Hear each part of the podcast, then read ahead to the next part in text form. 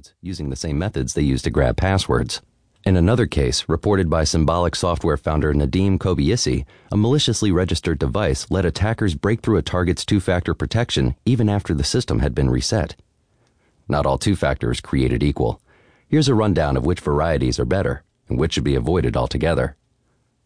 Best. The most secure form of two factor is a hardware token. The most popular is the YubiKey, which works for Google, Facebook, and a bunch of other major services. Thanks to the FIDO spec, it can't be spoofed even if you stick it in the wrong computer. Good enough. If you don't want to shell out for a security key, your best bet is a dedicated app like Authy or Google Authenticator. They can sometimes have account reset issues, but they're an easy way to get most of the protection two factor has to offer. Avoid. SMS has been at the center of a lot of two factor hacks most recently as a way to hijack Telegram accounts in Iran. High security accounts are already moving away from it, but a frightening number of services still keep it as an option, giving anyone who compromises your carrier account an easy way in. In most cases, the problem isn't two factor itself, but everything around it. If you can break through anything next to that two factor login, whether it's the account recovery process, trusted devices, or the underlying carrier account, then you're home free. Two factor's trickiest weak point? Wireless carriers. If you can compromise the AT&T, Verizon, or T-Mobile account that supports a person's phone number, you can usually hijack any call or text that's sent to them. For mobile apps like Signal, which are tied entirely to a given phone number, it can be enough to hijack the entire account. At the same time, carriers have been among the slowest to adopt two factor, with the most preferring easily bypassed pins or even flimsier security questions. With two networks controlling the bulk of the market, there's been little incentive to compete on security. At the same time, it's proven difficult to kill off particular types of two factor even after they're shown to be insecure. The National Institute of Standards and Technology quietly withdrew support for SMS based two factor in August, pointing to the risk of interception or spoofing, but tech companies have been slow to respond. If anything, services are relying more on SMS as Twitter and PayPal look to tie accounts more closely to phone numbers. It's less secure, but easier to use. As long as it's two factor, few account holders know the difference.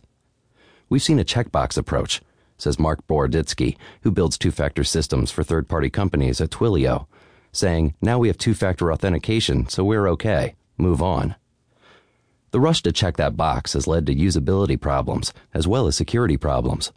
Boroditsky points to Apple's iCloud system, which came under fire after easily guessed account recovery questions enabled the mass theft of nude photos in 2014. Meanwhile, under a recent Apple policy, losing your recovery key and forgetting your password was enough to permanently lock a user out of their Apple ID account, something that caused real problems for some users. In some ways, the two problems feed into each other, with publicized hacks inspiring tighter and harder to use policies that drive more users back to standard logins, thus inspiring more hacks. Look at how complicated and messy it is for, say, Apple, Boroditsky says, if they don't take a much more comprehensive approach, they end up becoming responsible for downstream consequences. Apple did not respond to our request for comment.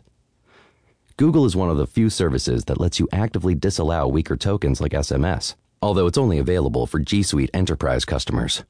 Under that system, an admin can set the two factor policy for their whole organization, banning insecure tokens or forcing all the users on a given domain to use a specific login method. But that only works when there's an administrator to set policies and talk users through any resulting problems. It's not clear how you make a policy like that work for the billion people using standard Gmail. And so far, Google hasn't been eager to try it out.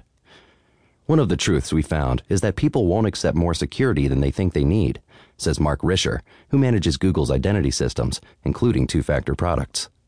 As a large scale consumer internet provider, we want to find that right balance. None of this means two factor is pointless, but it isn't the silver bullet it seemed to be in 2012. Adding an authentication code hardens the login page, but smart attackers will just find another angle of approach, whether it's a carrier account, a pre registered device, or just a customer service department that's a little too eager to reset the password. Those weak points are the real measure of how secure an account is, but they're impossible to spot from the outside. The result is that if you're looking for the chat app that's hardest to hijack, it's hard for even sophisticated users to know what to look for. As the industry moves beyond two factor, security is only getting harder to size up. The new focus is on threat detection, drawing on dozens of ambient signals like device fingerprinting and on page behavior to determine whether a given login warrants extra scrutiny. A suspicious enough string of logins might trigger an account.